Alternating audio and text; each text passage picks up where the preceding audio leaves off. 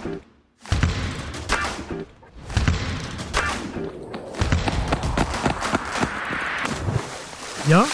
velkommen til Gullvaffelpodkasten fra Viken idrettskrets.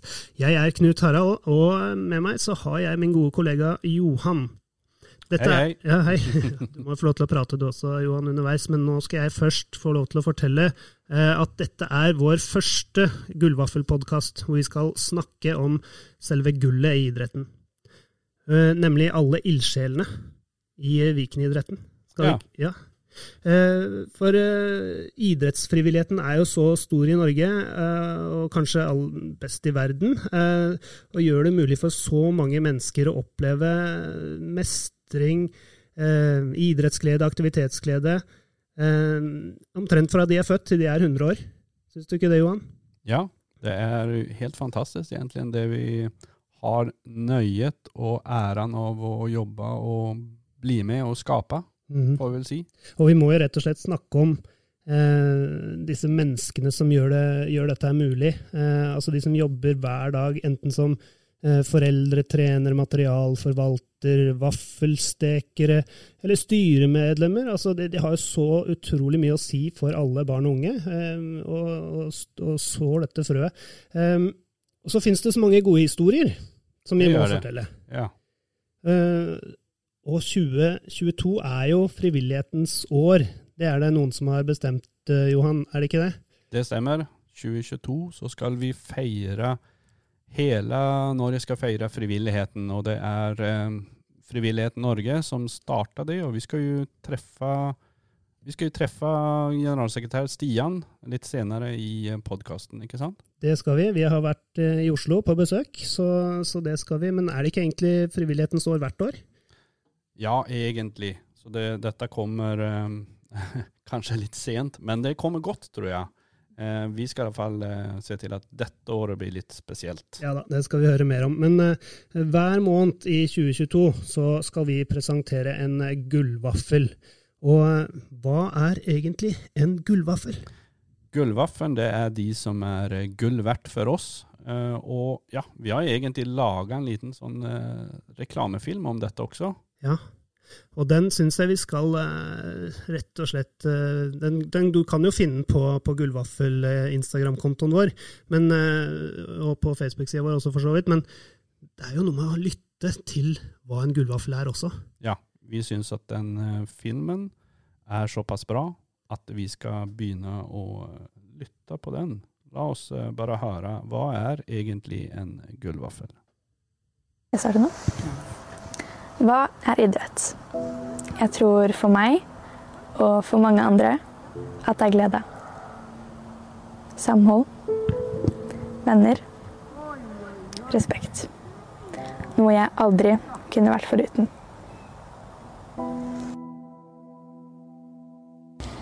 12. mars 2020 stengte Norge. Lyset i hallen ble slukket. Ingen vaffellukt. Utstyrsrommet ble låst. Vi fikk ikke prøvd idrett for første gang. Det som for mange er et sikkerhetsnett i hverdagen, forsvant. Det gikk et helt halvannet år med restriksjoner til og fra. Men nå er det på tide å se fremover. Idretten er tilbake. Og vi trenger deg. Vi trenger deg som sørger for at lyset er på. Vi trenger deg som sørger for at vaffellukta er der. Vi trenger deg som følger oss til trening. Vi trenger deg som fyller vann. Vi trenger deg som klipper gress. Vi trenger deg som prepper løyper. Vi trenger deg som ser på. Vi trenger deg som sitter i styret. Vi trenger foreldretreneren. Vi trenger deg som bryr seg. For vi, vi bryr oss om deg. Takket være deg får vi vennskap for livet. Vi får leke, ung som gammel. Vi får glede i hverdagen. Vi får det bedre. Det er trygt. Takket være deg er de fleste av oss aktive hele livet. Nå har idretten åpna, Husk at den ikke går av seg selv. I 2022 er det frivillighetens år. Ildsjelene skal hedres. Vi kaller det for gullvafler. For oss er dere nettopp det. Gull. Gull verdt.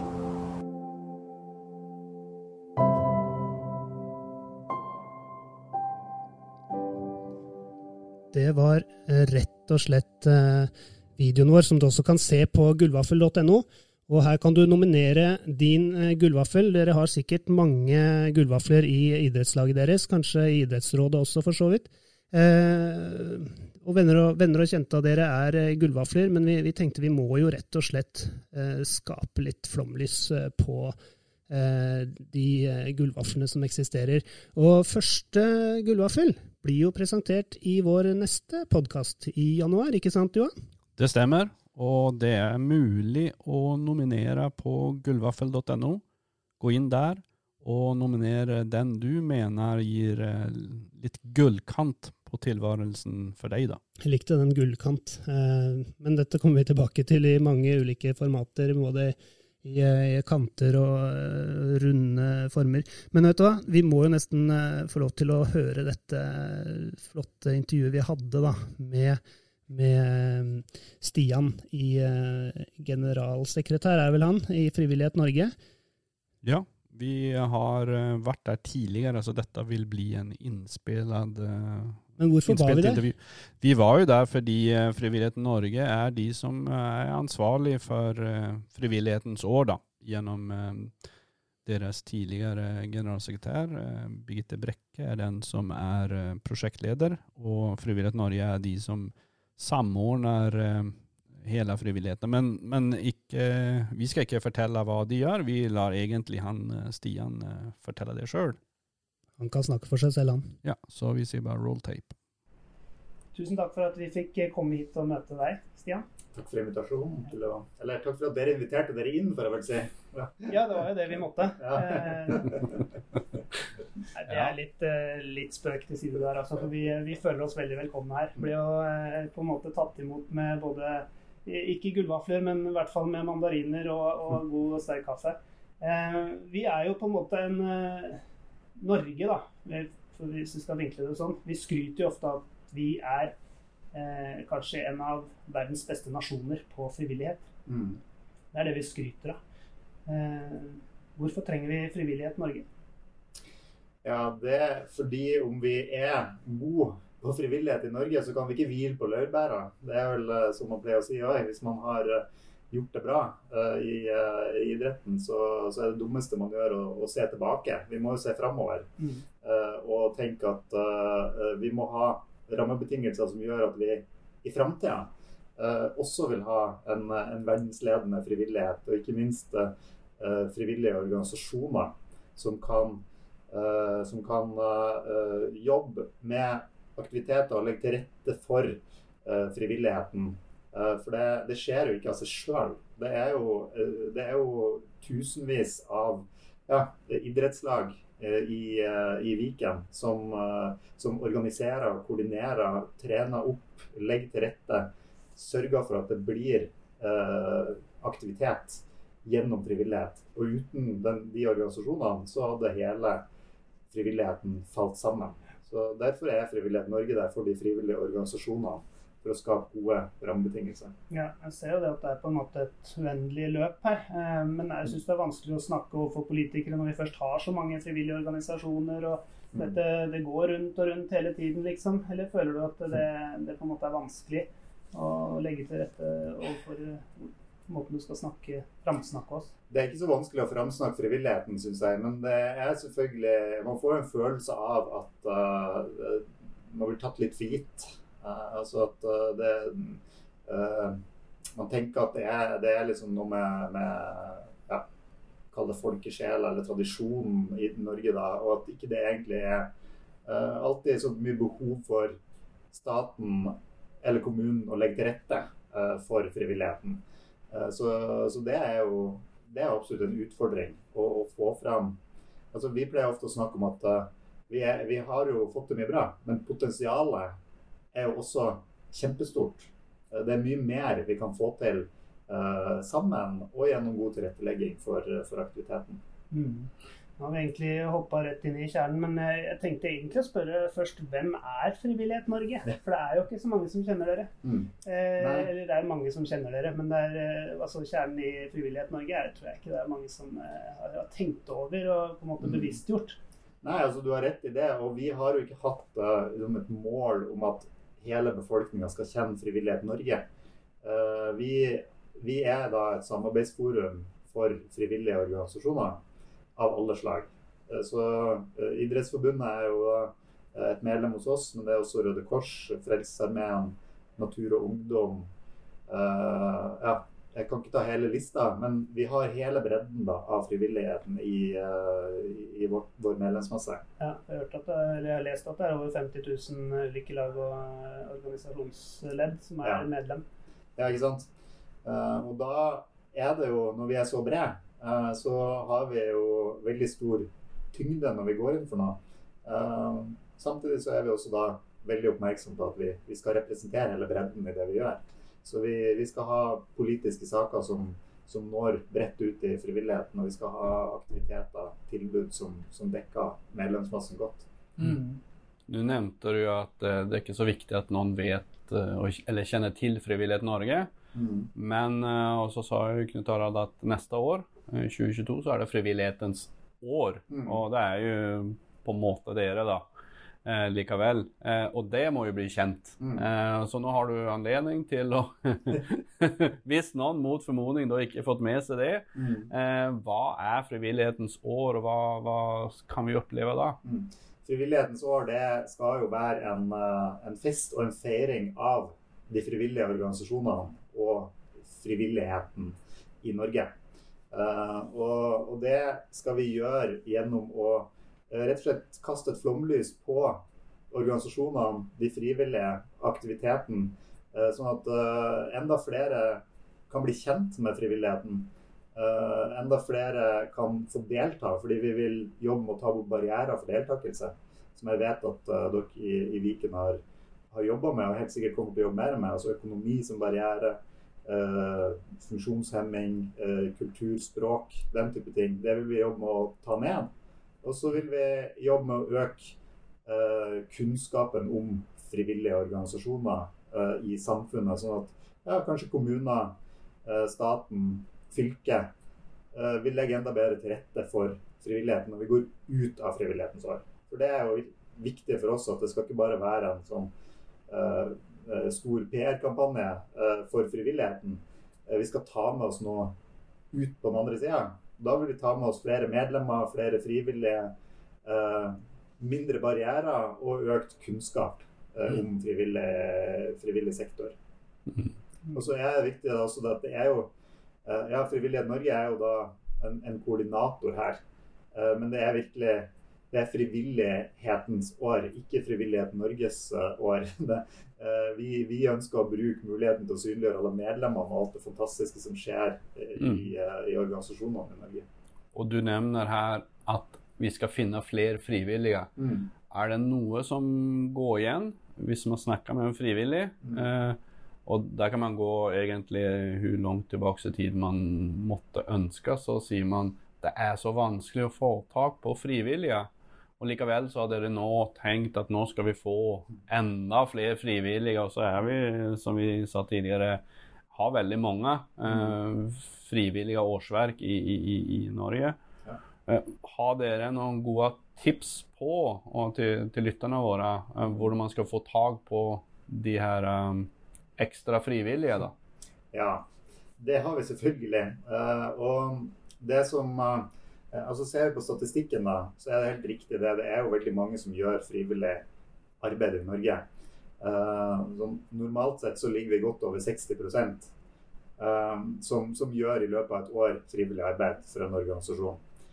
Uh, og så har vi falt under pandemien, så det er jo én del av det nå å rekruttere tilbake, da. En del av de som har, ikke har vært frivillige. Ja, vi så det var 11 prosentpoeng som ja. totalt av frivilligheten pga. pandemien. Mm. Mm. Eh, men hvis vi også ser på Hvis du spør folk om de kunne tenke seg å gjøre en frivillig innsats, så er jo andelen enda høyere. Eh, og, og, så det betyr jo at det er et potensial for å rekruttere flere. Uh, og så man, spør man de igjen, da. Har de blitt spurt? Og da er det nesten ingen som svarer ja. Og det sier meg noe om at vi har en, vi har en, en rekrutteringsmodell i frivilligheten i Norge som fungerer veldig godt, for den rekrutterer mange. Men den er også litt hemmende, fordi det handler mye om at man spør de man kjenner. man spør uh, foreldrene til de som uh, er i idrettslaget. Um, men kanskje er det andre ressurser, andre i lokalmiljøet, som ikke har en direkte tilknytning gjennom vennskap eller uh, en familierelasjon til aktiviteten, som også kunne tenkt seg å bidra. Og Da gjelder det egentlig å spørre bredere. Altså det er i hvert fall ett tips. altså Å komme seg ut og få spurt enda flere om de kunne tenkt seg å gjøre en innsats. For det vet jeg mange som har et hjerte som banker for for uh, om det er volleyball eller ishockey eller fotball eller korps. Og de kan også bidra inn med sin tid eller sin kompetanse hvis det blir lagt til rette for det. Så Det tenker jeg er en, et godt sted å starte. Men Tror du at liksom nedgangen på 11 prosentpoeng, er det situasjonsbetinga? Er det korona? Eller? Det er det. Det er jeg helt overbevist om at vil, den nedgangen ville vi ikke hatt uten pandemien. Men det betyr ikke at ikke det er alvorlig for tida framover òg. Men i idretten så ser vi på en måte at eh, vi øker antall ansatte, f.eks. Mm. idrettslag. Og er det ikke en liten økonomisk eh, gevinst eller eh, mm. premie i den andre enden, så, så, er liksom lista litt høyere for å bidra eh, mm. noen ganger, altså.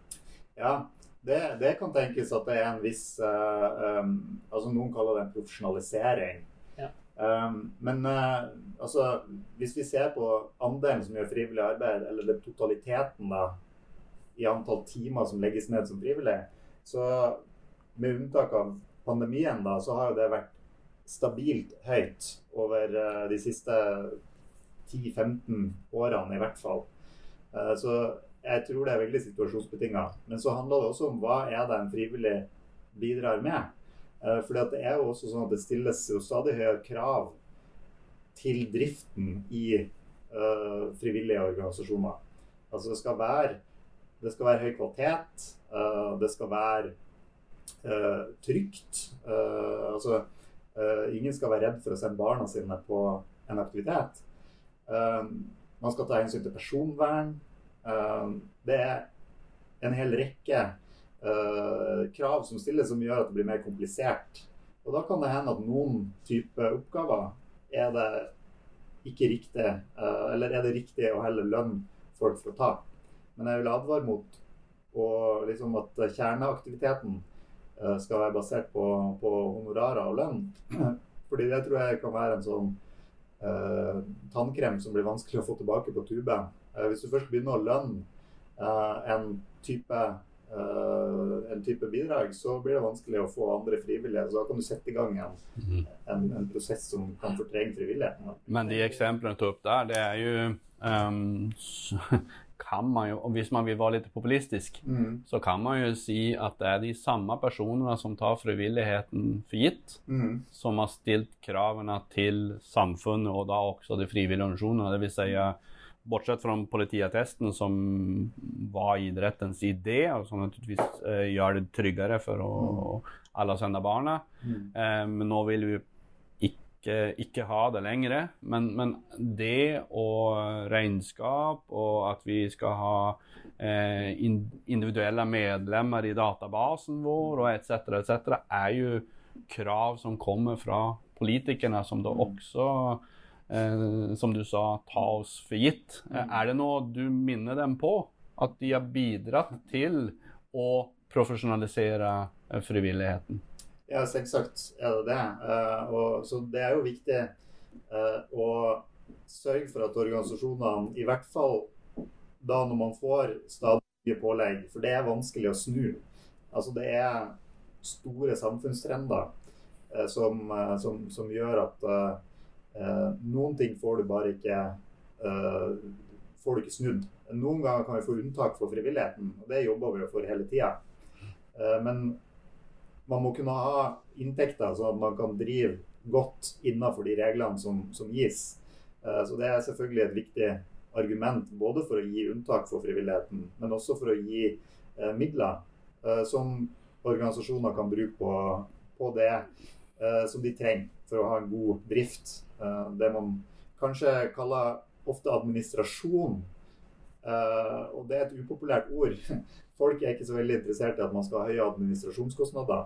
Men hvis man spør folk ja, men syns du at vi skal ha god økonomistyring, at vi skal ha liksom, revisjon og regnskap, at vi skal ha uh, digitale løsninger som gjør det enkelt å delta, da svarer de selvfølgelig ja. Og Det er jo det som er administrasjon. Uh, sånn at uh, det, er en, det er ikke bare egentlig myndighetene, men også ute i befolkninga å forklare at ja, vi, vi, vil drive på en god måte. Det krever faktisk litt i form av ressurser. Da er det rimelig at det offentlige også stiller opp med det. Og En av de store kampene som dere har tatt, og jeg tror faktisk årsaken til hvorfor man eller frivilligheten sjøl starta Frivillighet Norge, var vel momskompensasjon. Og mm. er den kampen nå Har vi vunnet den, eller står det nå igjen? Ja, er ikke, Vi er ikke helt i mål. Eh, det er vi ikke. Men vi, jeg vil si vi er godt inne på oppløpssida. Um, nå har vi fått uh, da etter 15 eh, års, mer enn 15 års kamp, så har vi jo fått inn i regjeringsplattformen at det skal være full momskompensasjon på varer og tjenester, og at den skal være regelstyrt. Eh, men det gjenstår jo enda å få det fra regjeringsplattformen og inn i lovverket da, og inn i budsjettene. Eh, så der, men, men, vi har aldri hatt et så godt utgangspunkt nå som vi har nå for å klare det. Vi kan snart rope hurra. Ja, altså Vi ropte veldig høyt hurra da det sto i regjeringsplattformen. Det skal jeg innrømme. Uh, fordi vi visste at det var helt nødvendig. Uh, og, men uh, det blir å få den siste, altså få det svart på hvitt. At det skal ikke være sånn at om du får en om du får 100% momskompensasjon eller 90 det skal avhenge av alle de andre. Altså hvor mye alle andre søker om. For det er praksis sånn at man har sagt at det er et beløp som settes av. Og hvis det søkes om mer, så blir det lik avkorting på alle. Uh, ved å få det regelstyrt, så vil man vite at det blir 100% Og det er jo det som, som er intensjonen, og det som er det, det rimelige å forvente. Helt til slutt så tenkte jeg, hvis vi skal se for, for oss litt sånn inn i framtida Altså vi har jo vi har et ord som heter bærekraft, som på en måte er noe som omgir oss hele tida. Og mm. det er ikke noe som kommer til å forsvinne. Eh, Viken idrettskrets har jo satt bærekraft inn på langtidsplanen sin. Mm. Og vi har fått til et samarbeid om et studieemne som heter idrett og bærekraft, sammen med NIH. Mm. Eh, hvor de 100 første som gjennomfører det, skal få semesteravgiften eh, på en måte betalt tilbake. da. Mm. Så vi håper jo på at mange skal, skal melde seg på det studiet. Mm. Men um, er, ser du noen trender sånn i forhold til bærekraft? uh, frivillighet, uh, forholdet til det offentlige, mm. uh, private. Har du sett for deg noen sånne trender framover mm. rundt det temaet? Ja, absolutt. Og det er jo egentlig et veldig godt eksempel som du, du tar opp. For jeg tror at nettopp bærekraftsmålene det, det, hjelper, det hjelper til å stimulere til samarbeid på tvers. Fordi det er da satt opp, satt opp 17 mål Uh, hvor det ene målet er samarbeid på tvers. Uh, og, og, det gjør jo at man kan nettopp integrere de i planene sine.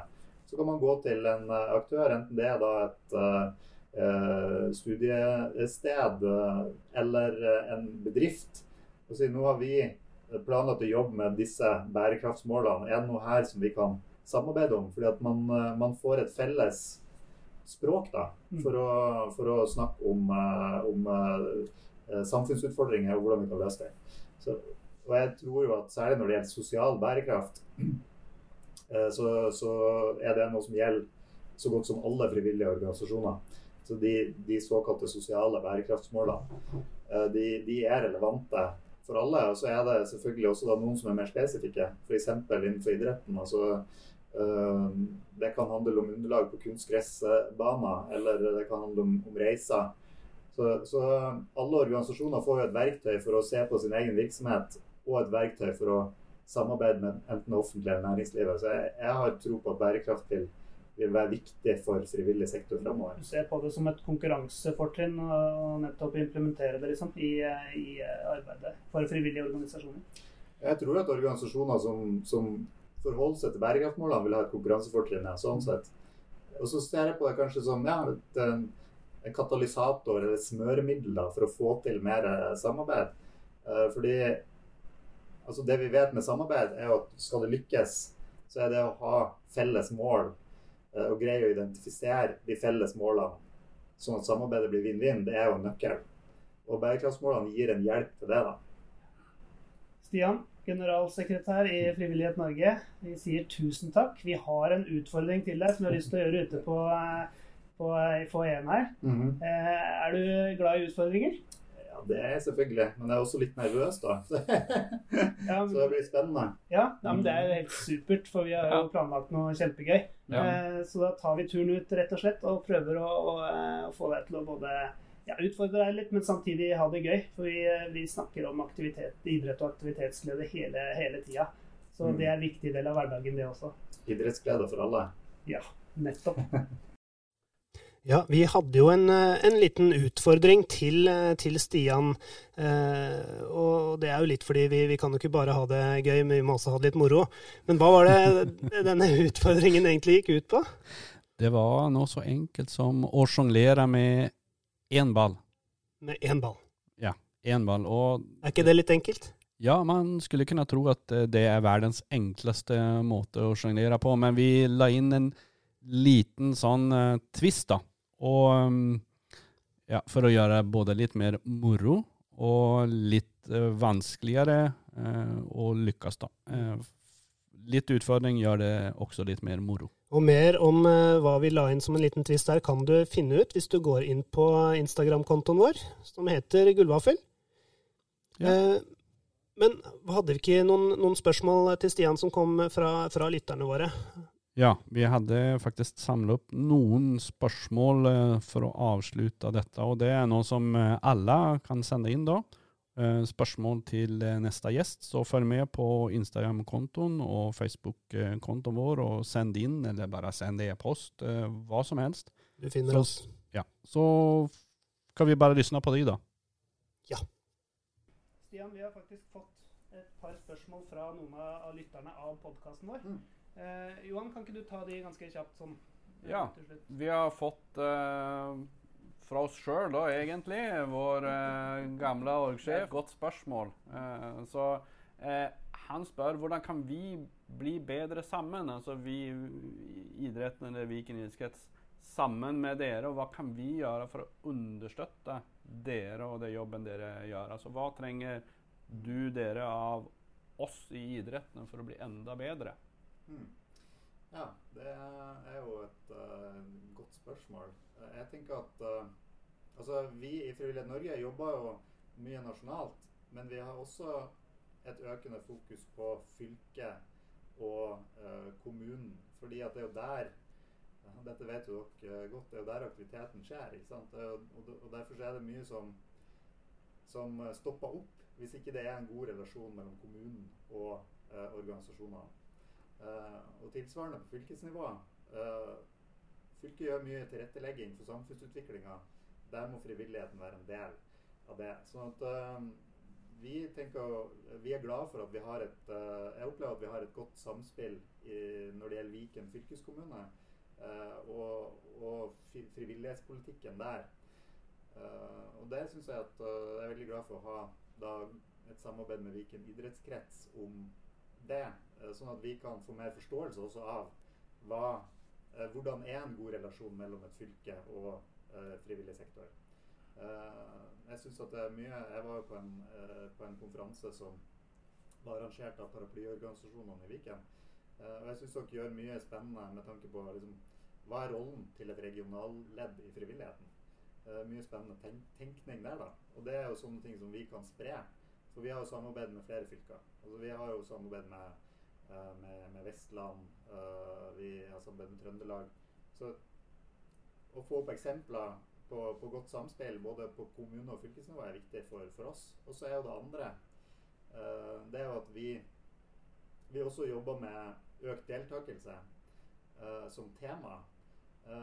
Og da henvender vi oss mye ut til det lokale nivået også, hvor aktiviteten er. Vi har verktøy som frivillig.no for å rekruttere frivillige, eh, Ung fritid eh, for å rekruttere deltakere til fritidsaktiviteter. Eh, og Der også kan jo dere i Viken eh, idrettskrets eh, spille en, en rolle eh, gjennom å ta imot informasjon, bearbeide og ta det ut til, til idrettslagene og organisasjonsleddene i Viken. Mm.